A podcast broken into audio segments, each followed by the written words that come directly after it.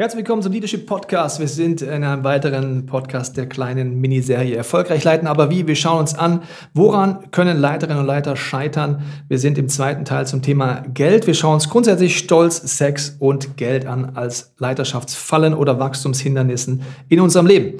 Im zweiten, ersten Teil haben wir uns angeguckt, allgemeine Dinge über Finanzen und es gibt grundsätzlich jetzt die Frage, was heißt es für mich als Leiterin oder Leiter, als Pastor oder Pastorin oder auch als Eltern in einer Familie. Grundsätzlich kann man geistliche äh, Reife äh, laut der Bibel auch an drei Kategorien ablesen. Also zum Beispiel bin ich immer arm, das heißt, habe ich immer zu wenig Geld. Hat das einen Hinweis, wo ich auch geistlich stehe in meiner Beziehung mit Gott? Habe ich gerade genug? Lebe ich von Monat zu Monat? Auch das ist ein Hinweis, wo ich einfach geistlich stehe, äh, ob ich immer noch in so einem Mangel bin oder habe ich Überfluss. Überfluss bedeutet nicht, dass ich jetzt Multimillionär bin, sondern dass ich grundsätzlich im Setting bin, wo ich äh, geben kann, wo ich großzügig sein kann und wo ich erlebe, dass Gott mich auch immer wieder versorgt. Wir wollen natürlich als Leiterinnen und Leiter grundsätzlich gute Verwalter sein, wie es die Bibel heißt. Das heißt, wir wollen Geld gut einsetzen, Zeit, aber auch die Manpower gut einsetzen von uns selber, aber auch von unseren Leuten. Und Zeit, Geld und Manpower kann man immer nur einmal ausgeben. Deswegen braucht es immer wieder Weisheit zu sagen, okay Gott, wo möchtest du jetzt gerade investieren? Durch unsere Volunteers, durch unsere Zeit, durch unser Geld. Wir schauen uns ein paar Sachen an. Freier Pastor, freie Kirche ist mein persönliches Motto. Ich habe es in meinem eigenen Leben gemerkt, wie wichtig es ist, dass ich selber eine Reise gegangen bin, wo es mir im Bereich Finanzen in Jüngerschaftsthemen geht und nicht ums Geld geht. Wo ich weiß, tief drinnen erlebe, dass Gott der Versorger ist und nicht die Menschen, zu denen ich rede. Und dass jedes Mal, wenn ich über Finanzen predige, es ein reines Jüngerschaftsthema ist und kein Fundraising-Thema. Das sind aber ähnliche Prozesse, die man gehen muss. Warum? Wir alle haben Sorgen und Ängste und sind irgendwie geprägt und haben ein Budget privat oder als Kirche und dürfen innerlich lernen zu erleben, dass Gott unser Versorger ist und nicht die Spender, die vor mir sitzen oder mein Arbeitgeber, sondern dass Gott, was er bestellt, auch bezahlt. Wichtig ist, zu entdecken, wo bin ich selber unfrei? Bin ich unfrei, weil ich äh, Unglauben habe, weil mich vielleicht Leute nerven, weil ich denke, äh, ich bekomme zu kurz, habe ich ein Mangeldenken? All diese Themen sind Hinweise, dass sie sich eventuell auch durch meine Predigten durchdrücken würden. Oder wo bin ich äh, offen für Einflussnahme, Manipulation? Es ist so, dass Leute bewusst oder unbewusst teilweise durch Spenden Einfluss nehmen wollen. Das Thema zweckgebundene Spende ist ein schönes Beispiel. Zu uns hat mal jemand äh, 10.000 Euro gespendet äh, für Kugelschreiber. Das heißt, die Person war der Meinung, dass es ICF-Kugelschreiber braucht und zwar für die nächsten gefühlten Jahrzehnte. Und so hat die Person Einfluss genommen und nicht gesagt, komm, ich gebe es mal ohne Zweck, weil warum? Ich will ja, wenn es irgendwo zum Dach rein regnet, dass man es dafür verwenden will und wir nicht mit Kugelschreibern uns zu Tode schreiben, während das Dach einstürzt. Also es gibt Momente, das ist jetzt vielleicht noch ein lustiges Beispiel, aber es kommt auch, dass Leute ihre Meinung durchdrücken wollen und deswegen ist es so wichtig, innerlich frei zu sein. Was ist, wenn ein Großspender vor dir als Leiterin und Leiter steht? Du weißt vielleicht sogar, was er monatlich spendet und du hast einen Konflikt mit ihm.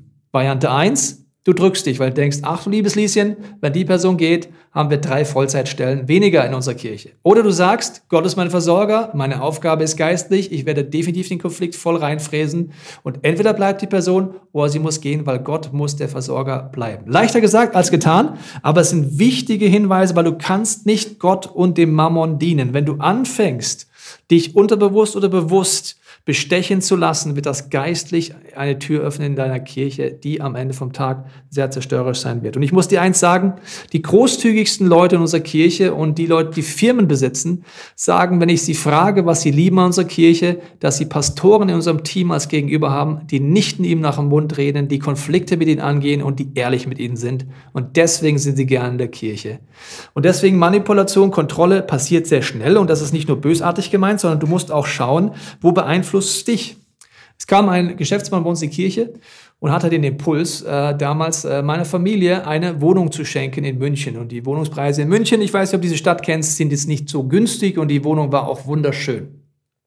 Grundsätzlich waren die Motive des Geschäftsmanns sehr, sehr lauter und auch sehr gut, würde ich sagen, aber ich bete dann immer, Gott, macht mich dieses Geschenk unfrei gegenüber der Person? Fühle ich mich verpflichtet der Person gegenüber?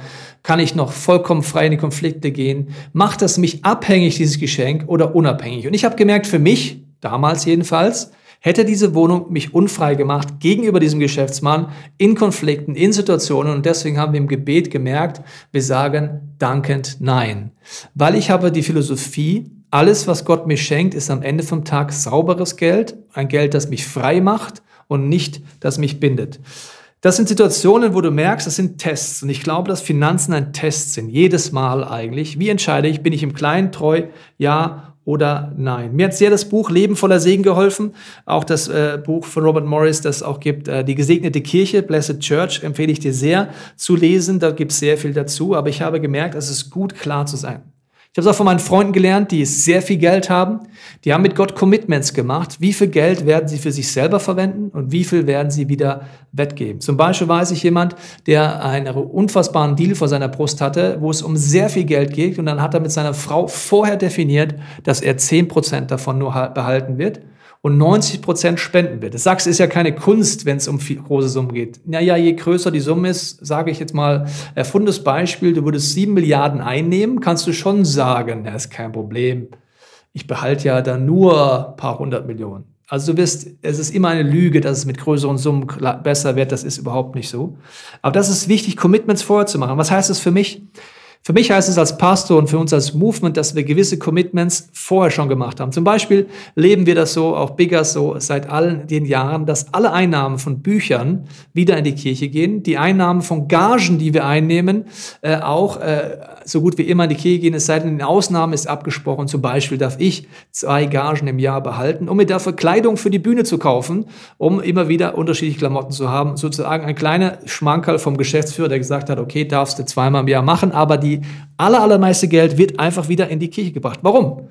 Wir haben die Philosophie vorher schon als Commitment, bevor wir internationale Bühnen hatten, bevor Gott uns Gagen anvertraut hat, die wirklich groß sind, teilweise auch im christlichen Bereich, dass wir gesagt haben, das wird alles in die Kirche gehen. Und wenn ein Buch einen Erfolg hat, dann wird genauso die Buchhalterin wie der Leadpastor gleich davon etwas haben. Oder wir machen eine Volunteer Party und feiern gemeinsam, weil wir bewusst gesagt haben, die Pastoren und Pastorinnen in unseren Bewegungen werden keine Multimillionäre, sondern wir werden transparent mit dem Geld umgehen, das Gott uns gibt. Solche Commitments empfehle ich dir immer zu machen, bevor du erfolgreich bist. Weil unterwegs wird es schwierig. Wenn du junger Pastor, Pastorin bist, mach heute Commitments mit Gott und nicht erst morgen. Deswegen, Fallstricke sind Umgang mit Geldgeschenken. Äh, ist es sauberes Geld, nicht sauberes Geld? Was meine ich damit? Ist es eigentlich der Zehnte, wo eine Person es mir zweckgebunden gibt? Dann habe ich immer die Philosophie, das muss absolut in die Kirche, das gehört nicht mir. Das Zweite, was sauber sein muss, ist die Art und Weise, wie etwas geraced wird.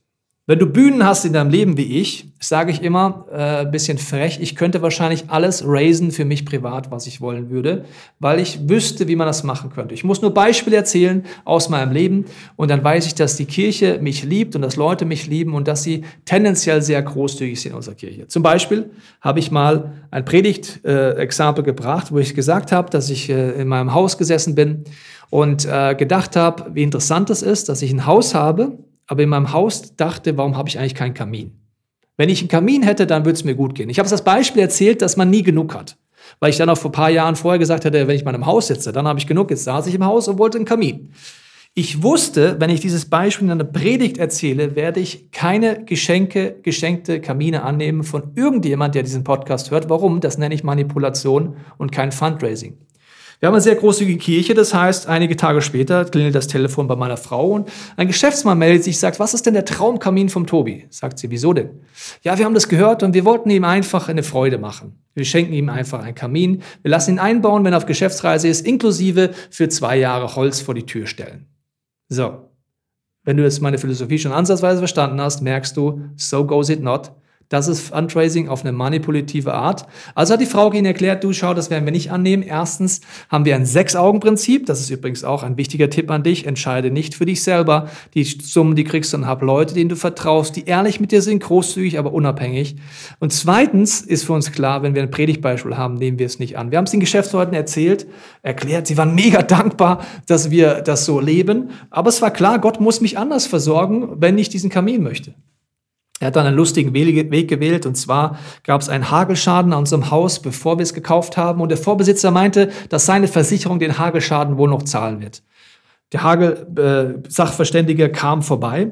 Und so einen Sachverständigen habe ich ehrlich gesagt noch nie erlebt. Und zwar klar, wir müssen Geld zurücklegen in dem Kaufpreis, um den Hagelschaden zu beseitigen. Und dann sagte er nur so, ja, hm, ich glaube, der Hagel kam von der Seite und von der Seite. Und im Endeffekt war er der Meinung, dass ja überall Hagelschäden sind, von allen drei Seiten unseres Hauses. Er war so krass für uns, obwohl er eigentlich für die Versicherung war, dass ich irgendwann zu ihm gesagt habe, Entschuldigung, ich bin Physiklehrer, ich habe noch nie von einem 360-Grad-Hagel gehört. Ein Hagel kommt aus einer Himmelsrichtung. Wir können uns ja darauf einigen, dass zwei Seiten bei unserem Haus kaputt sind. Wenn Sie da was sehen, reicht mir das ja, Sie es sehen. Ich persönlich sehe es jetzt nicht so wirklich. Trotzdem kam am Ende raus, dass diese Versicherung eine Riesensumme gezahlt hat und durch diese Summe konnte ich dann den Kamin trotzdem kaufen. Das heißt, Gott findet immer Wege, die sauber sind und deswegen wichtig, mach die Commitments vorher, mach, äh, äh sorg bei Fallstricken vorher für Transparenz. Sechs-Augen-Prinzip empfehle ich dir absolut sehr, sehr und das ist demütig für mich, weil ich denke mir oft, ich habe es doch eh verdient und egal, wo ich Geld geschenkt kriege, wo ich Geld zugesteckt kriege, wo ich Urlauber gesponsert kriege, ich zeige es immer diesen zwei unabhängigen Männern Gottes, die mir nie nach den Schnauze reden. Und es war schon oft so, dass sie gesagt haben, Tobias, nettes Geldgeschenk, aber die tausend, paar tausend Euro bitte nächsten Sonntag in die Kollekte schmeißen, weil das ist kein Geld für dich, sondern das hat jemand äh, aus, äh, aus anderen Motiven oder was auch immer gespendet. Und das sind große Schritte. Letztes Beispiel. Meine Frau und ich haben Zwillinge verloren äh, äh im Bauch meiner Frau und wir haben das geteilt in der Kirche zu einem Thema, wie wir mit Leid umgehen. Es war ein Geschäftsmann bei uns in der Kirche, der total berührt war und gemerkt hat, dass wir auch müde waren, was auch so war. Und er kam nach dem Gottesdienst zu mir und hat gesagt, er möchte gerne meiner Familie, uns dreien, einen Urlaub für 10.000 Euro schenken äh, an einem Ort, was persönlich auf meiner Bucketlist steht. So, jetzt könntest du sagen, wow, Gott versorgt mich. Super, nehme ich sofort. Verdient habe ich es auch. Und müde bin ich ja überhaupt. Und überhaupt, ich bin ja auch ein Opfer als Pastor, weil ich bin ja immer der, der nur gibt. Freiheit bedeutet, Sechs-Augen-Prinzip, ich wusste schon vorher, was die anderen zwei Jungs sagen, weil oft habe ich es ja selber im Gespür. Sie meinten, ja, also jemand, der in der Gottesdienst emotional angesprochen ist von einer Situation und dann dir was spenden will, kann es sein, dass die Sachen durcheinander gebracht worden sind, dass du der Botschafter warst, aber es im Endeffekt er von Gott angerührt ist. Also hatte ich dann den Vorschlag an meine anderen zwei, vier, zwei Augenpaare, dass ich ihn frage, ob er grundsätzlich spenden möchte, dass wir grundsätzlich Staff-Paaren etwas Gutes gehen, tun können. Und dann hat er die Summe deutlich vervielfacht und wir konnten davon all unseren damaligen verheirateten Staff-Paaren ein Ehe, eine Ehewoche sponsern. Im Endeffekt findet Gott immer ein Ziel, aber ich merke, der Test ist jedes Mal der gleiche. Also, der Test ist erstens, mache ich Commitments vorher, bereichere ich mich an meinem Ministry, ja oder nein. Nehme ich den Zehnten, der eigentlich in die Kirche gehört, für mich selber? Lasse ich Einfluss durch Finanzen zu, dass Leute entweder manipulieren und kontrollieren und bin nicht konfliktfreudig? Bin ich äh, bereit, auch im Bereich Grauzonen klar zu bleiben und dort eine klare Meinung zu haben. Ich mache noch ein Beispiel zu Grauzonen. Es gibt Situationen, wo teilweise ich Geld bekomme, wo auch meine anderen zwei, äh, ich sag mal, Lichtpartner sagen, naja, es ist nicht so ganz klar, ist es für dich oder ist nicht für dich? Jemand hat zum Beispiel mal dreieinhalbtausend Euro in mein Fach gelegt im Office, dachte ich, sehr gewagt zumindest, aber er hat es gemacht mit einem Brief dabei, wo ich nicht rückfragen konnte und dann haben wir gemerkt, naja, so ganz genau wissen wir es nicht. Also durfte ich es zum Thema Teambuilding einsetzen. Das heißt, ich durfte eine Aktion mit meinem Team machen, mit mit Budget, mit Kalkulation und so weiter, aber habe es nicht für mich genommen. Deswegen, ich empfehle es dir dringend, das am Licht zu halten, weil es gibt viele, viele Menschen, die vor dir gestartet sind und genau dort in Fallen getappt sind. Und deswegen definiert auch für euch als Kirche, wie geht ihr mit Einnahmen um, mit Büchereinnahmen, mit Songeinnahmen rum? Gibt es bei euch reiche Leute, ja oder nein? Welche Philosophie habt ihr, wenn man im Reich Gottes arbeitet? Und wie versorgt Gott euch auf eine saubere Art und Weise? Ich habe großen Respekt davor, weil ich weiß, dass, so verstehe ich die Bibel, dass Gott mich eines Frages, Frage, Tages fragen wird, was hast du mit den Menschen gemacht, die ich dir anvertraut habe? Was hast du mit dem Geld gemacht, das ich euch anvertraut habe? Wie hast du es eingesetzt? Und nachdem es Gottes Geld ist und nicht meins, ich bin nur der Verwalter, ich bin nicht der Besitzer, habe ich dort auch eine heilige Ehrfurcht davor. Ich mache dir ein Beispiel. Es gab die Situation, da war ein Guest-Speaker bei uns und dann sagt jemand aus unserem Team zu mir, ja komm, die Kollekte geben wir einfach der Person mit, weil geben ist ja immer gut. Habe ich drüber nachgedacht, dann wäre, wieso ist eigentlich geben immer gut? Ich sage, wieso ist ja nicht unser Geld, ist ja Gottes Geld. Wir müssen einfach mal fragen, ob er es will, dass wir es der Person mitgeben oder nicht. Ist vielleicht für dich ein No-Brainer, aber das ist für mich meine Grundhaltung. Es ist nicht mein Geld, geben ist auch nicht immer gut. Äh, sondern es ist die Frage, Gott, was möchtest du damit machen? Deswegen bleibt es eine Spannung im Kirchenbusiness zwischen Glauben und trotzdem Budgets haben, Sachen im Griff haben und rauszuhören, wo Gott einfach investieren möchte. Zum Abschluss will ich dich motivieren. Äh, wenn du das Roots-Buch noch nicht kennst, das Roots-Buch zu lesen von uns, alle Einnahmen, wie du schon gehört hast, gehen natürlich wieder in die Kirche und nicht auf mein äh, Konto, aber äh, das ist nur ein Nebeneffekt, weil da geht es darum, was ich glaube, was geistig gesehen ein ganz großer Effekt hat. Das habe ich im letzten Kapitel dort drin beschrieben. Dadurch, dass wir sagen, nicht nur, dass wir in Kirchengründung investieren und 10% in die Kirche geben, sondern einfach großen Teil unserer Einnahmen nach Israel spenden, beziehungsweise in Ministries, die den Juden zuerst dienen, glaube ich, dass das ein Herzenstest ist, den man sich anschauen möchte, sollte. Ich habe jetzt nicht die Zeit, das genauer zu erklären, aber wenn du mich fragst, warum am Ende vom Tag wir so gesegnet sind in allen Bereichen, würde ich am Ende vom Tag wahrscheinlich über die hebräischen Wurzeln dir was erklären und darüber, was es heißt, den Juden zuerst zu dienen den Zehnten sauber selber zu leben und großzügig das zu tun, was Gott dir aufs Herz legt und nicht darauf zu warten, dass das Geld immer vorher da ist, sondern rauszuspüren, was hat Gott eigentlich wirklich vor. In dem Sinne wünsche ich dir viel Freude beim Selbstreflektieren, ehrlich zu sein. Ich empfehle dir sehr Leute zu haben, die dich mitkriegen, die dich feedbacken. Warum? Meine Erfahrung ist mein Abschluss. Meine Seele ist relativ oft der Meinung, dass ich was verdient hätte, dass ich mir was Gutes tun sollte, etc. Und gerade im Bereich Geld bin ich grundsätzlich erstmal der Meinung, dass ich das alles verdient habe und dass nur das Allerbeste ist, dass ich das kriege. Wenn ich Leiterinnen und Leiter teilweise von außen beobachte, wo sie unter anderem an Geld gescheitert sind oder Skandale rausgekommen sind oder noch rauskommen werden, wo Pastoren Multimillionäre sind, glaube ich, dass das einer der großen Fallen war. Und deswegen empfehle ich dir, das zu definieren, bevor du diese Millionen angeboten bekommst. In dem Sinne, viel Spaß dabei, Stolpersteine zu entdecken, sie zu verhindern und Wachstumshindernisse wegzuräumen. Es lohnt sich, weil Gott ist niemals geizig. Er segnet dich. Er findet immer legale Wege, in dem Sinne saubere Wege, dich zu versorgen. Und wenn ich in meinem Leben schaue, was Gott mir schon alles geschenkt hat, dann hat das immer vervielfacht. Erst recht, wenn ich den Test im Herzen wieder mal bestanden habe mit seiner Hilfe.